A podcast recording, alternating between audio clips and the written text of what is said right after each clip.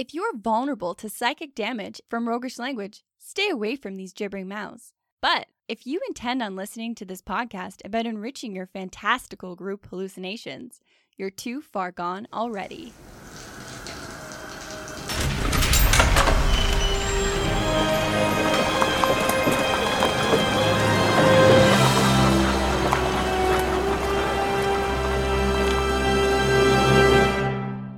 We are the brothers, both DMs and players. I'm the one that's never broken a bone, Travis. And I'm the one who's smashed and crashed my way through life, Jordan. Welcome to the Hook and Chance podcast, soothing your stab wounds with satisfying salve for incredible games. Nice S usage. No, so the It's called alliteration, you dingus. I'm not a bard. So you've never broken a bone. Is that because of a lack of excitement or some kind of super bone strength? No, it's just careful, careful risks. You're saying you're smarter than me. That's fair. I've only broken two though my arm and my head bone. and technically, I've smashed my face and my nose in, but that wasn't a bone. That was just cartilage. Fair enough. Escaped by on a technicality. So, what does this all have to do with the Hook and Chance podcast that we're recording right now? Well, you know what I struggle with to this day?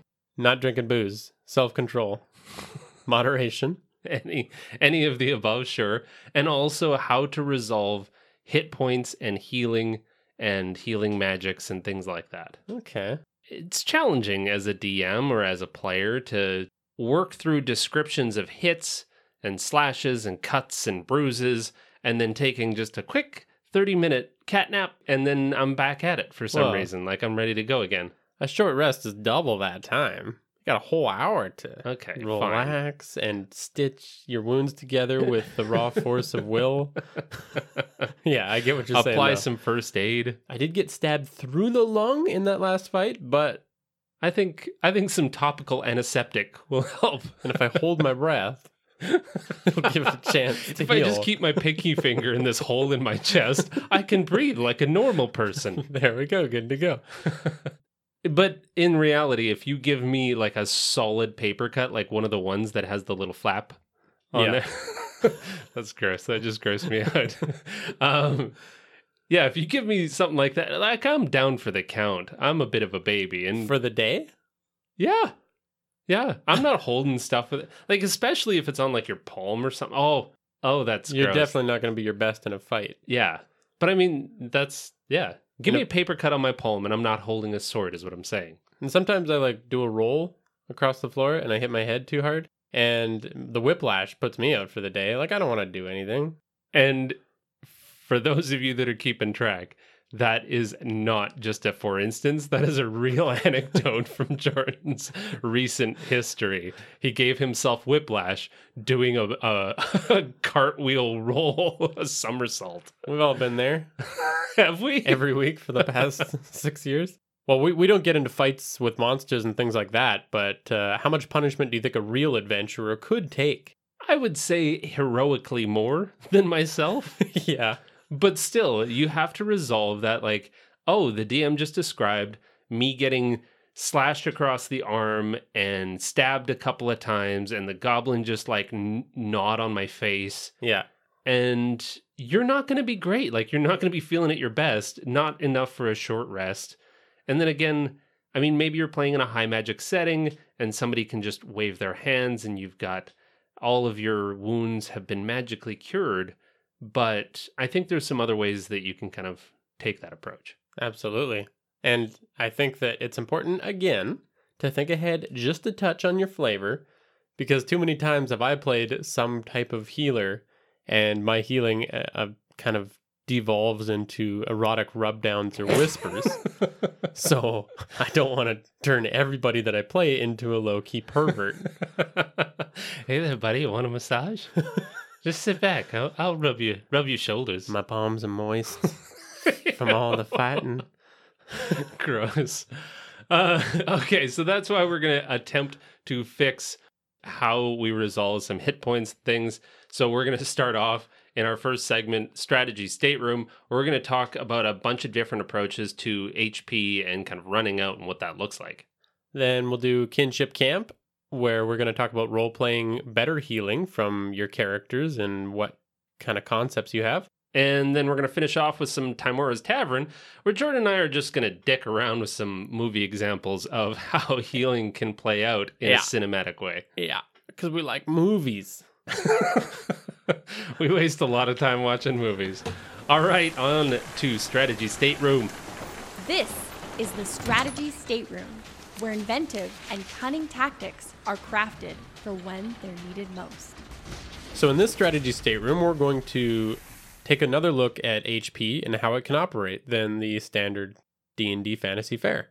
Yeah, and I think kind of where we start with this is the whole idea that HP is a game mechanic. And so, because most of us have grown up with video games at this point, I think it's a very, very easy mental leap to just picture HP in D&D as a health bar. And when the health bar gets depleted, you're dead. Very much removed from reality. There's no cause and effect Yeah. to the the health bar. And that's why we end up kind of visualizing stab wounds as depleting your health bar. But that's kind of where we get into this tricky area where we're we're picturing all of these different stabs and cuts and bruises and I've sustained like uh I've sustained a warhammer attack to the frickin' dome and I'm still going somehow. Like I'm not dizzy, I'm not confused, I'm not Yeah, I was in- suffering any ill, ill effects. I was in bed for 3 weeks when I got one of those. Yeah. If you're kind of into the mindset of playing advanced chess, I think a lot of people have that that mentality around D&D and that's cool for you, but Yeah, more you know, mechanics based, but Yeah. we, we like to delve into the role playing side, which includes getting hit. yeah, if you haven't noticed yet, we, we definitely slant towards the role play aspect here. Mario had one hit point, I guess, huh? yeah, pretty much. Doot doot doot doot doot doot doot. Two hit points of the mushroom. Two hit points was his max. That actually that reminds me like the challenge here is describing somebody being stabbed by a sword and it reducing their HP by 8. And that's fine, but beyond first level that won't be fatal. So that's why we also end up in the like you've suffered like 16 stab wounds at level 7 or something like that.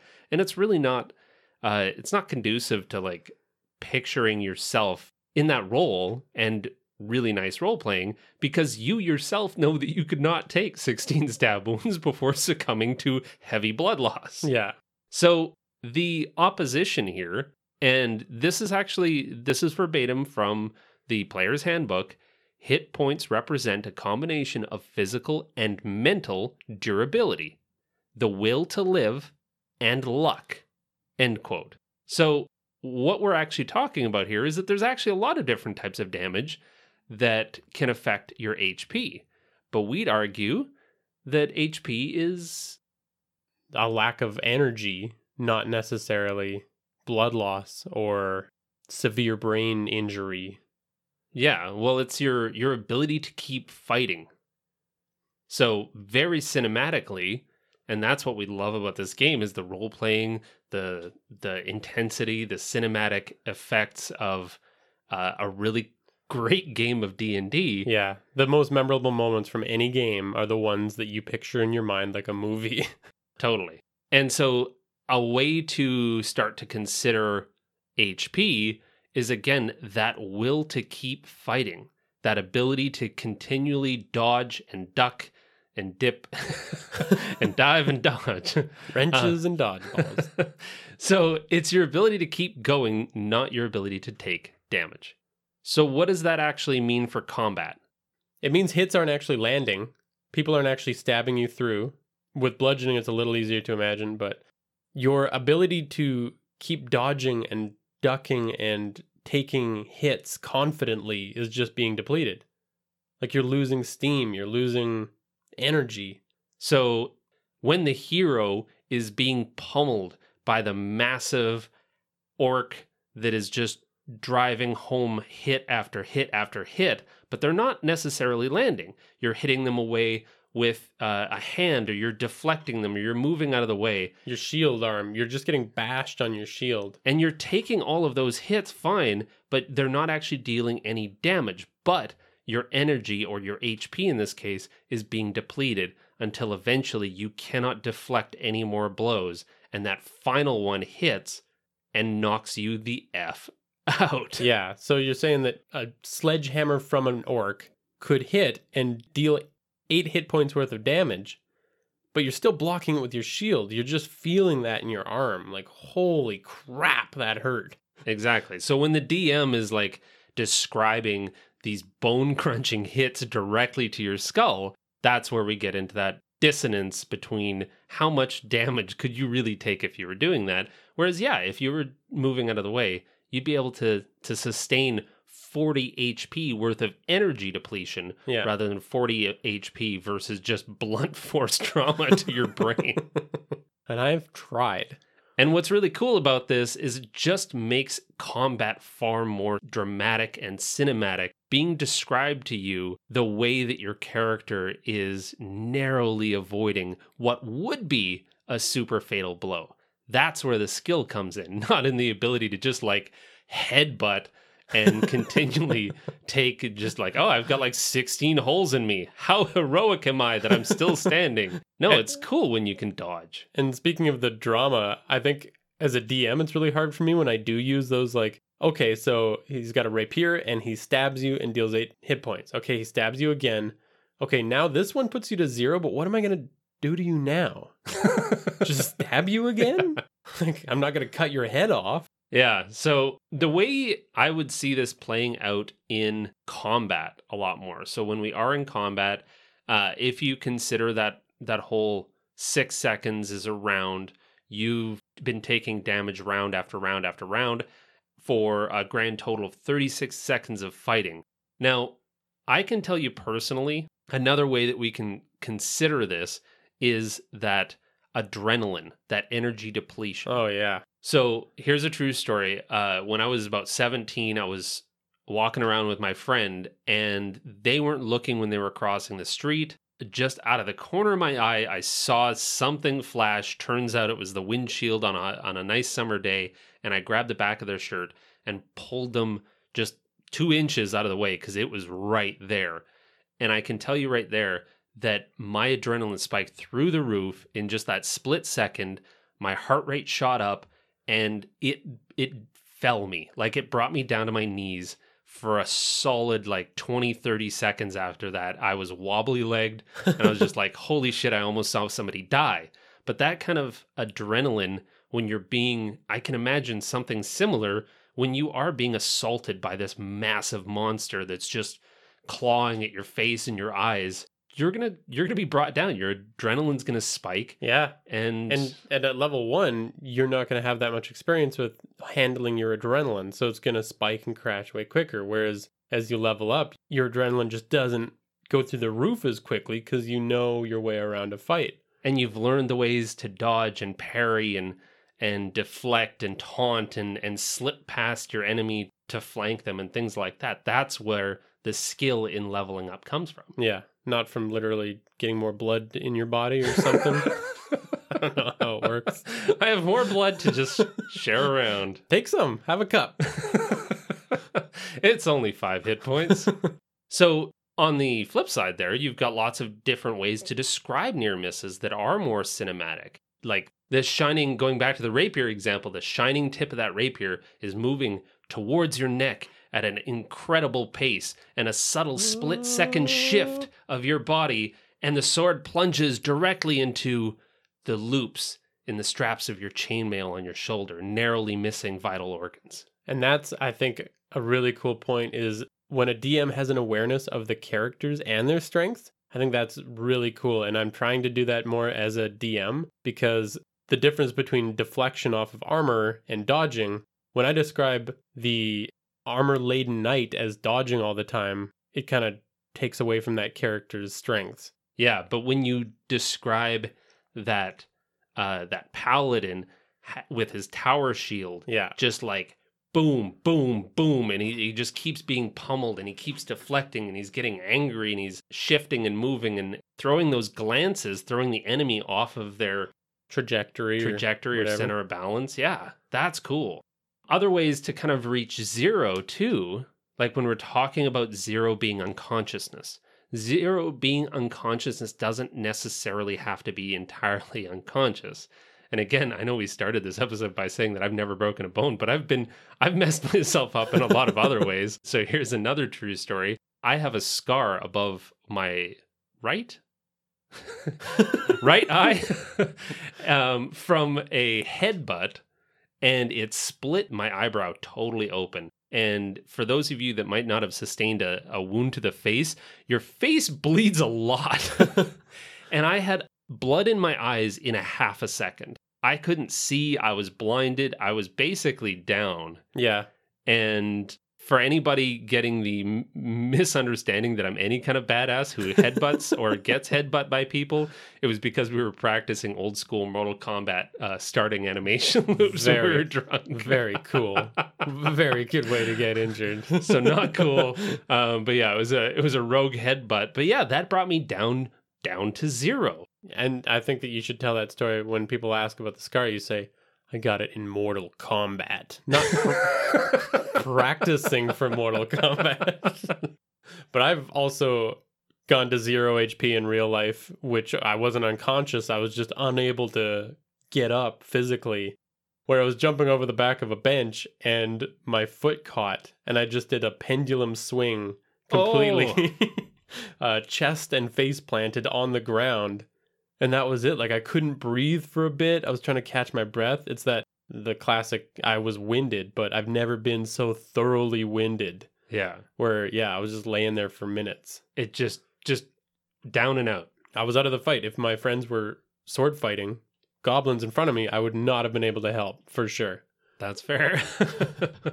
so I think from a DM's perspective, instead of describing how they got hit, ask how they avoided. And if you are a player, then consider that as well. What are your character's strengths that you can describe how you narrowly avoided? Did you distract? Did you do the old, uh, you know, jazz hand, look over here?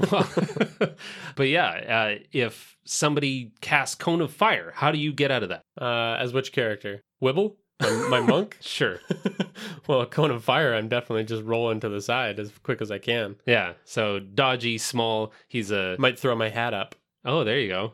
Yeah. If somebody engulfs you in flame and fire, you can pull your cloak around and say that, uh, you know, as a free action, you pulled your cloak over you. Now your cloak is on fire. Now you have to rip it away. You know, now next time you're in town, you have to resupply and get more stuff. You know, your your certain pieces of your armor took damage in that fight, and therefore you have to repair. You have to get a new cloak because it was burned by that dragon fire. or you have to loot somebody but then at least you yeah you've got the flavor of having a new cloak with a fur on it or something like that and it makes things like cloak of fire resistance that much more interesting. yeah So then you get a magical cloak of fire resistance. Now all of a sudden you can use that cloak as a shield, take the HP damage, but also describe yourself as using your cloak of fire resistance to uh, to half that damage. going through traumatic incidences is a great way to look for specific magic items rather than just Yeah. thumbing through the no doubt.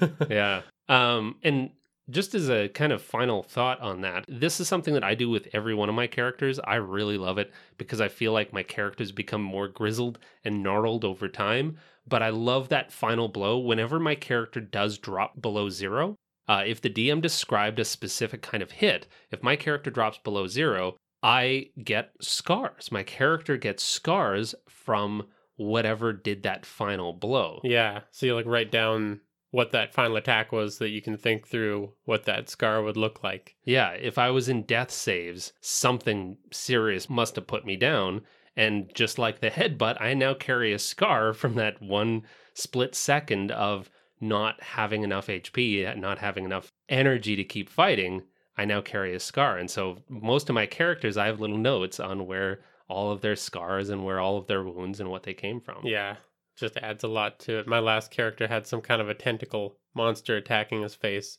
And I like to imagine it was having like a pink scar with those circles in it.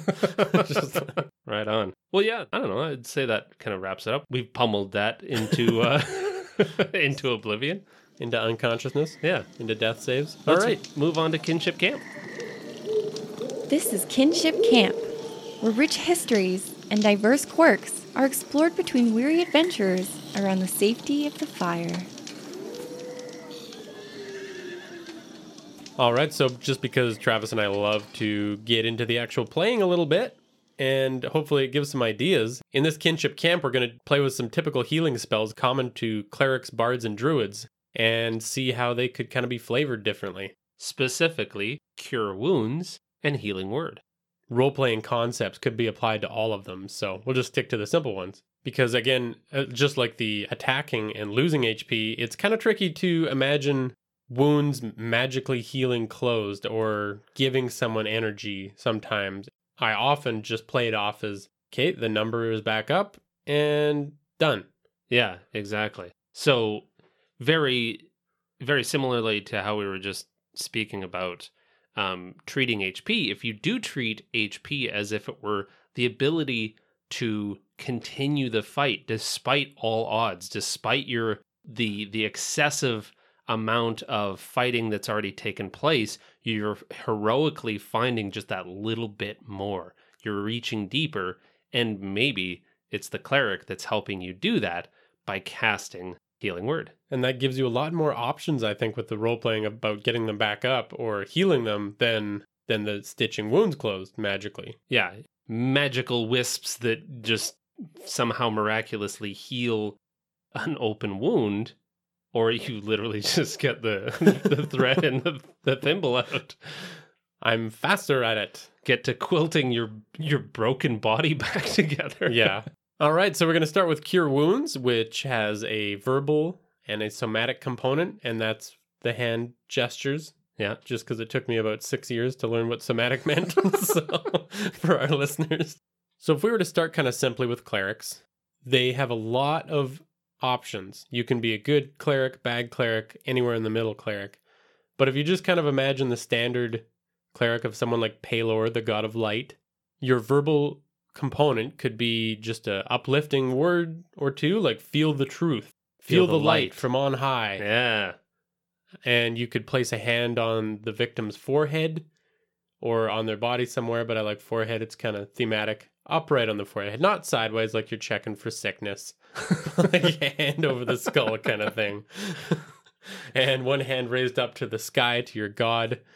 And energy channels down the cleric's arm into their core of their body, giving them a feeling like being doused in clothes straight out of the dryer or you know those that numb that wonderful warm feeling. Yeah those good good feelings. Or something from the character's backstory if you have that on hand or if you can remember it. A memory that comes to mind and a shining a pale blue light out of their mouth and eyes as regaining that energy and will to fight. Yeah. Feeling rejuvenated and you know with that i like the extra flavor of that being not from the cleric clerics get it from their gods. So, I mean, you can flavor it however you want, but I love the idea of I'm reaching towards the heavens to channel. Yeah. Like, please, this isn't just a well of energy that you have inside you to just be like, here you go. Here's a 2d8.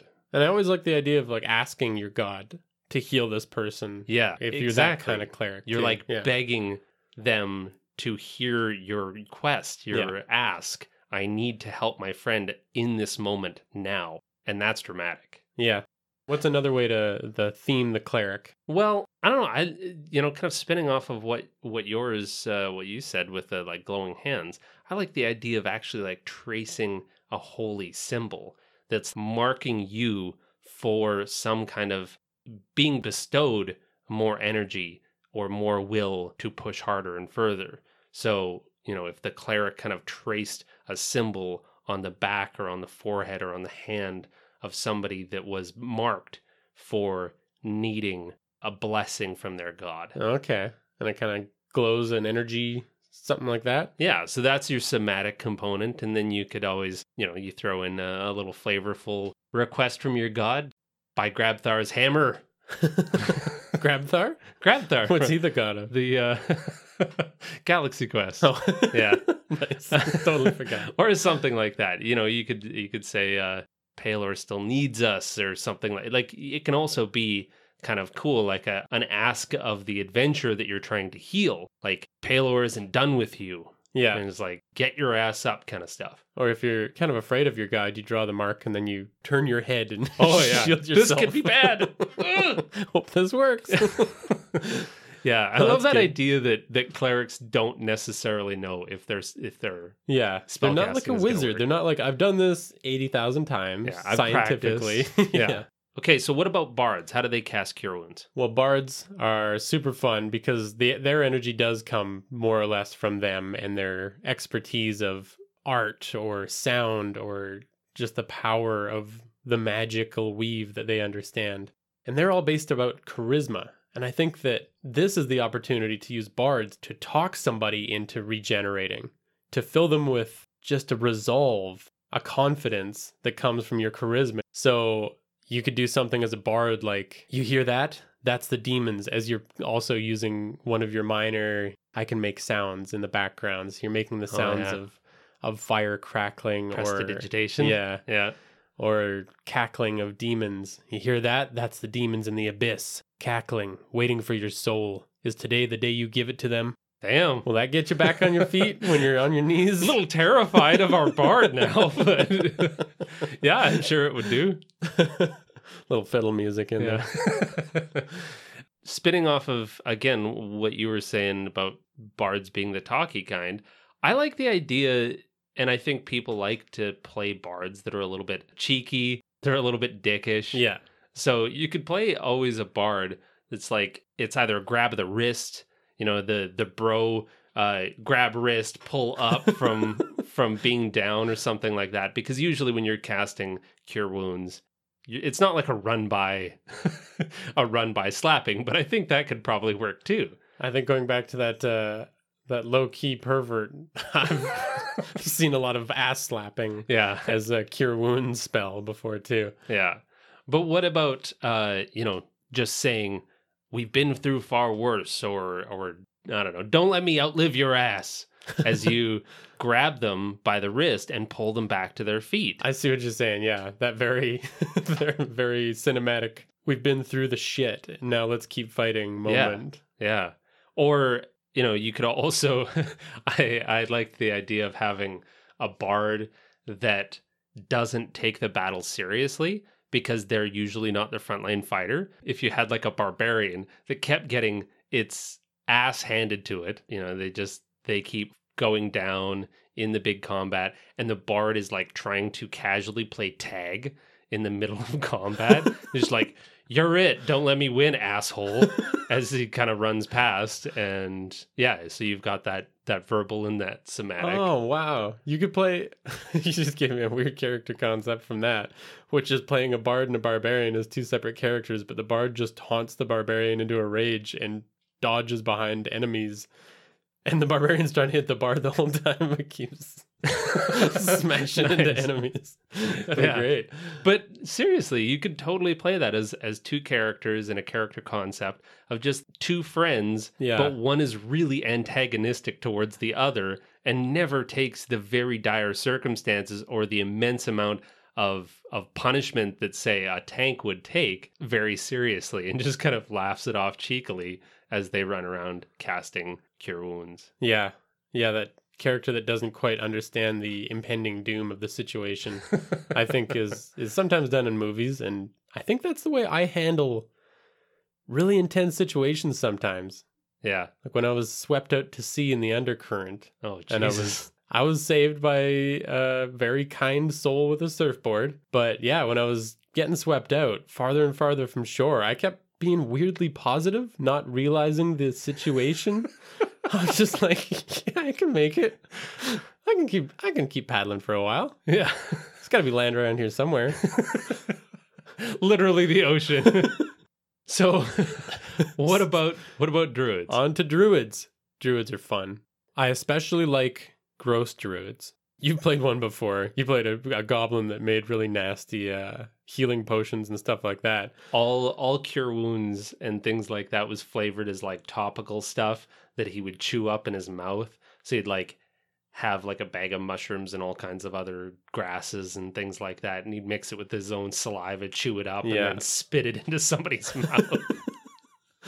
it's pretty gross. You take that another step and you've got you could have a magical druid that exudes some kind of so somebody like a lizard folk or a goblin or a kobold or really just a nasty human if you wanted but their druidic magic gives them a secretion to scrape off an edge Ugh. of their healing God. you could apply it to their wounds uh, their skin just as a topical rub their eyes maybe And that really causes every other player in the party to not like you know when people are like oh yeah I'm down like four or five HP I could probably use a uh, I could probably use a heal. It's like no I'm good on the healing thank you. No thanks, I'll wait no. until I'm near death to ask you to massage whatever mucus you're considering. And there's all kinds of animals in real life that uh, we use stuff from in things like perfume, which is just disturbing to me.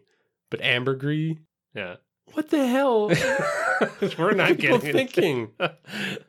yeah who thought of that the first time Yeah. Anyways, okay. Look it up if you want to know. If you don't know, okay. What uh, what's a better idea than mine? well one that's less barf inducing yeah. um, might be that uh, you know that typical route that you would take with a druid, being like a spirit of the forest or like kind of a watchful protector of nature. I could see a druid clenching her fist above the earth and like pulling healing energy out of the earth. Not necessarily like healing energy, but just more energy, like imbuing Life energy from life energy the world. from the Yeah, world. Yeah. And you're just kind of, um, yeah, she's like dragging wisps of green and blue healing energy swirls out of the uh, out of the ground to the person that they're trying to heal. Yeah. You know, and then to their back, just Hadoukening all of that energy into them, Yeah. propelling them forward, infused with uh, energy to keep the fight up. Take a deep breath of fresh forest air that comes out of nowhere. Yeah.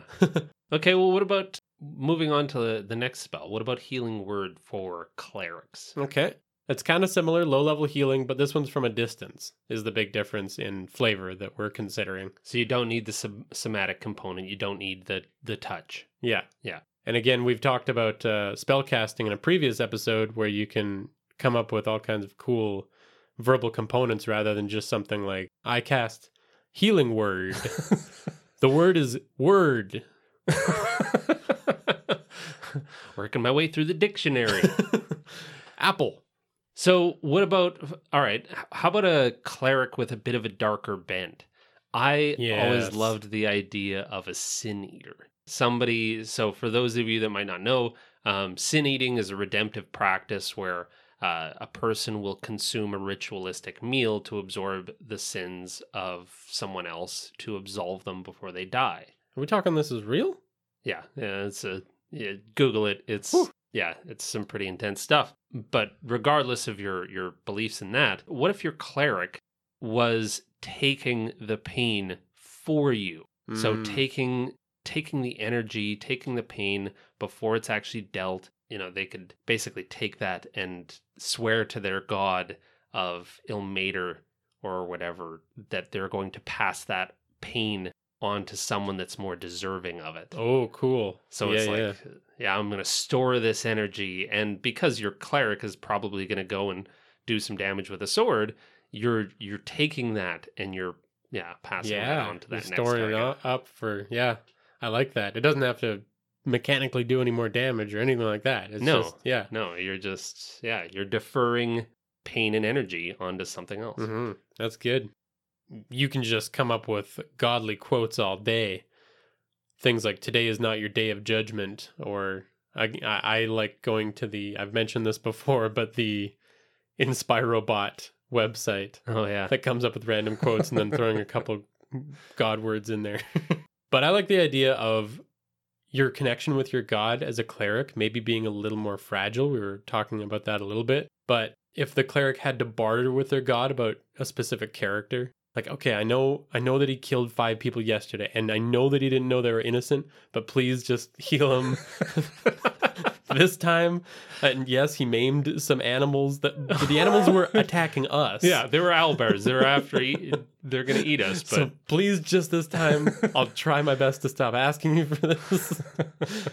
and it might be you could explain this to your party or just play it out when you're healing, but it could be harder to heal characters not aligned with you and your morals. Oh yeah. So you're just like, I'm trying just to hang on. like, I'm begging here, yeah. and they're not giving me the heals. but in any kind of healing capacity, like it just could be more physically taxing for you as a cleric to channel your god's energy to someone not aligned with with your beliefs. Yeah, totally. And then, of course, you could make a deal afterwards with the character that you healed. Try and make a deal because it's hard to do after the fact. But saying that it might be tougher if, if for the next heal if you don't do something that my god or myself would want you to do. There you go. For those righteous clerics, it's Yeah. just like, hey, I need you to start working with me here. You go to the the party rogue who's always playing the dick and just Yeah. be like, listen, next time you think about, you know, trying to rip somebody off, let's talk about my god's ideas of what that means. I need to see you help somebody Yeah. before I heal you again. okay, so think about that. Or just pay me 10% more of the loot that we get oh. for God. right. it's not going into his pocket. Okay, so what about bards? What would your take be on healing word with bards? Well, with bards, from a distance, I would imagine it would have to be sound related in some sense, and you could do instruments, but I like the idea of vibrations and things like that. And have you ever seen those singing bowls that you rub Oh, the yeah, stick yeah. around and it creates such a cool sound? Sure. I think a bard could use one of those to target somebody with their healing magic, hit or rub one of those, and that makes the souls of both the bard and the target come out of their bodies for a brief moment. Damn. and play this out as quickly or as slowly as you would want. But this is where my mind went is that the bard's soul would go over and wrestle your soul back into your body. Jesus. if you're like really on the ropes. Holy shit. like your body your soul's not going anywhere. I guess I imagine this more as like you're you're down to That's the combat that's happening is just like your soul's trying to leave your body and the bard's soul comes over and just beats the living shit out of your soul Yeah. in back into your body. Just And- like kicking and punching. I like the idea of stuffing it in there like a stuff sack in a sleeping bag. just Okay. it in. but if you want to do a cooler concept than that, that's fine. I'm gonna t- I'm gonna do a bit of a cop out. I think the bard because it's healing word and you only need one, just survive. Robert Downey Jr.'s character from Tropic Thunder. yeah. Sometimes those one word lines are dramatic. They're Yeah. just as dramatic as something more elaborate and weird. So yeah, I think it totally works. Uh, a Reddit user named Maktaka had a really cool idea around the soul leaving the body too. And just quickly here, they wrote that their warlock casts Spare the Dying by channeling his patron's demonic energy to see beyond the material and spot the escaping wisps of the dying soul. Ooh. With his hands charged full of fiendish power, he grasps the escaping tendrils of life and forcibly shoves them back into the body. One last surge of burning power to seal the wounds shut, scalding the body and sealing the soul co- so it can't escape again. The dying is indeed spared, albeit with a soul that's been manhandled by the powers of the abyss and a body that's sporting some new burn scars. But if they were awake to feel it, they'd probably call it the most painful thing they ever experienced that left them feeling better afterwards. Good lord, that's very warlocky. yeah. That is just yeah. But warlocky or like a darker cleric, like you were saying, or There's even lots a of druid. different ways Like to you could do a druid that's more in tune with the necromantic side of, of totally. life. All right, so what about druids? Okay, well, speaking of druids, I think druids for me would use kind of more of that fantasy language as their words.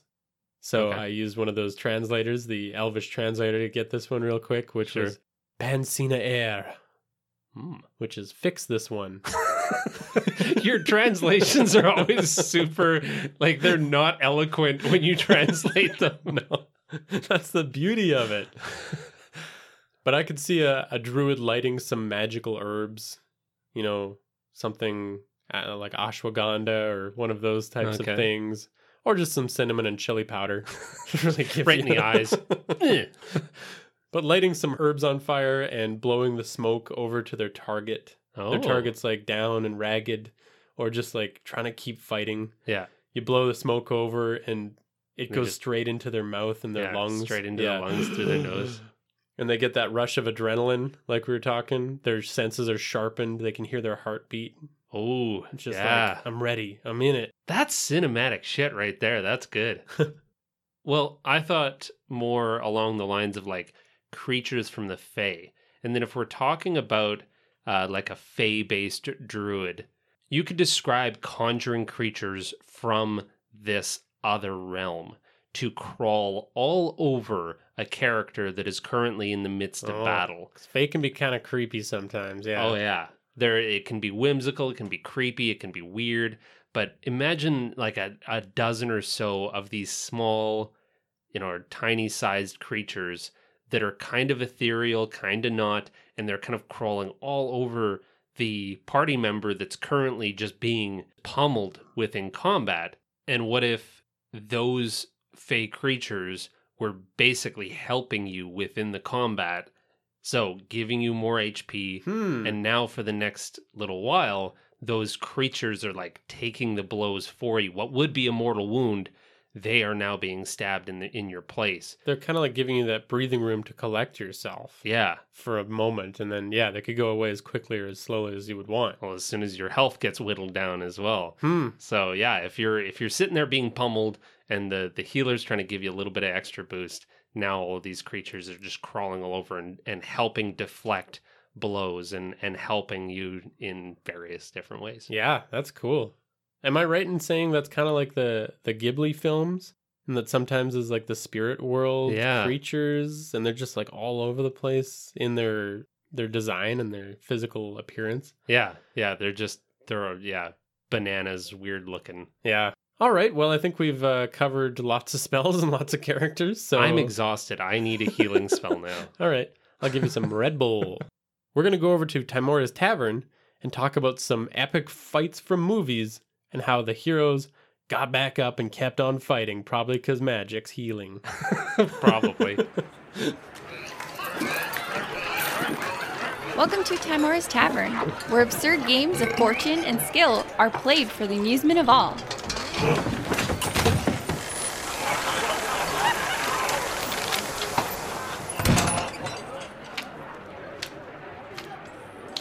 All right. So, movie fight scenes. They're dramatic, they're epic. The, the hero always goes down to zero and something gets them back on their feet. And here, here's how we interpret them with a D&D lens.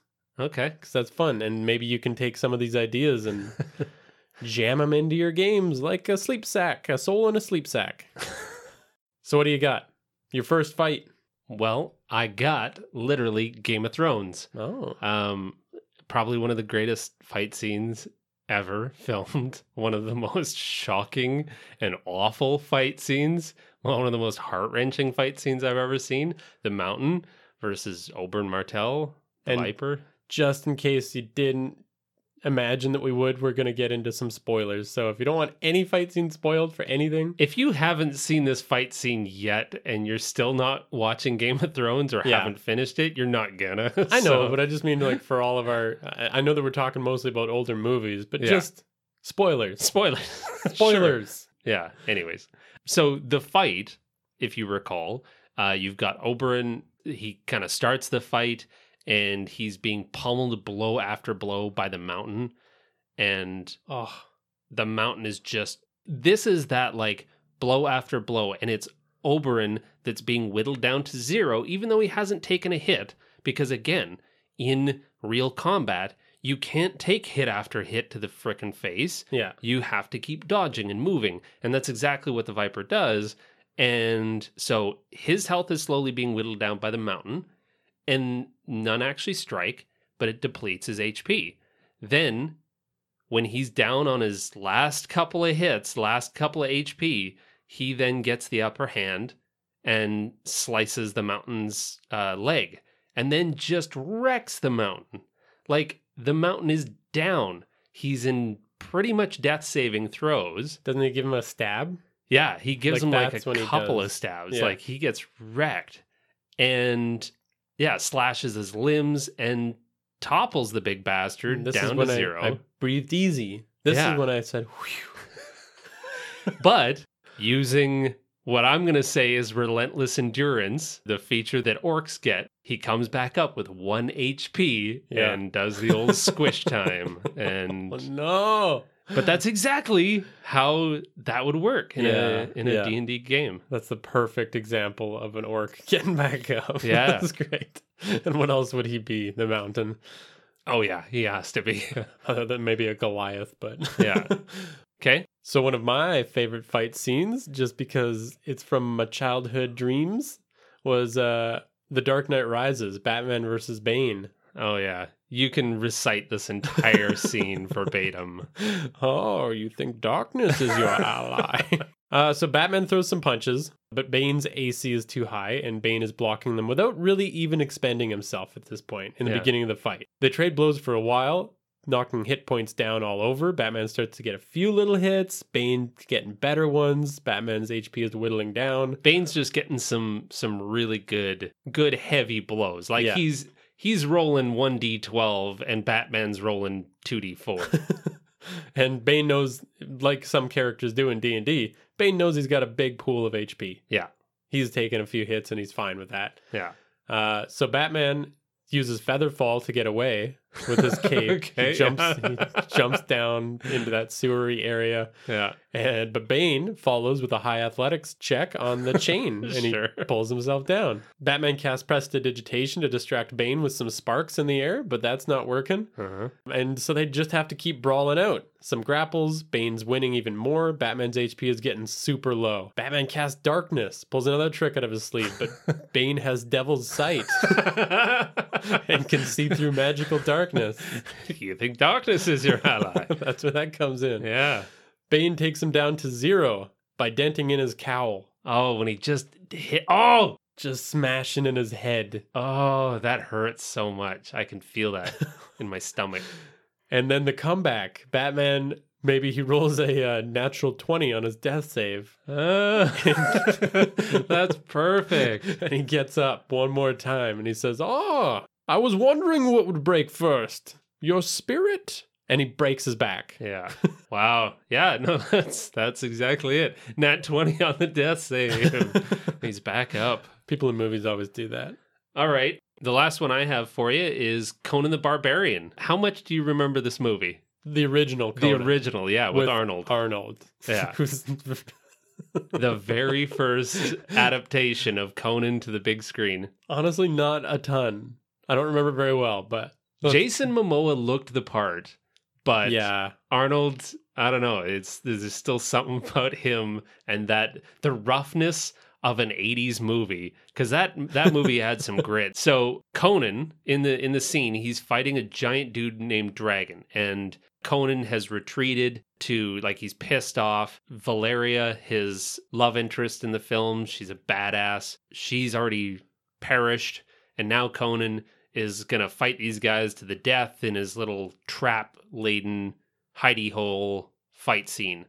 And so he's fighting the big dude named Dragon, and he's getting his ass handed to him. Just again, HP being taken down thump after thump after thump, all mostly non hits. But while whittling his HP down to next to nothing, Conan's laying on the ground, and the bard, I'm going to say she was a bard fighter, cross class, Valeria, shows up in like a weird ghost image and just Conan's vision. Just as Dragon's about to do him in with a final blow, uh, she casts blindness and heroism on Conan, Hmm.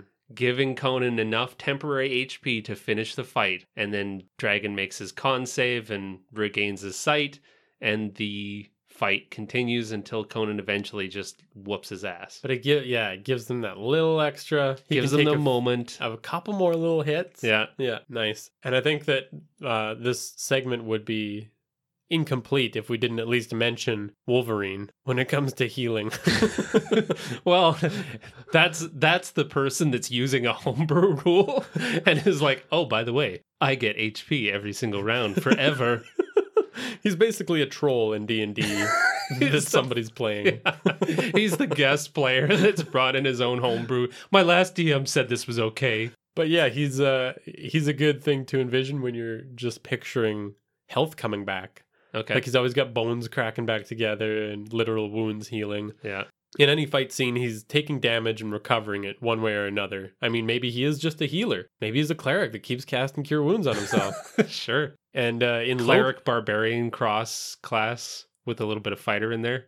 yeah, Yeah. there's a lot of a lot of lot of, lot of, a lot of subclasses. But in the end of Logan, he specifically injects himself with a serum, so that's a definite Health potion. health potion Yeah. that improves his healing factor. That's the closest thing I can think of in a movie to a literal health potion.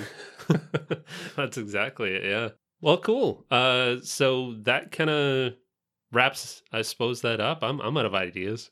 really? That's it? yeah, I'm done. All right. Let's I've, u- I've used my brain power for the day.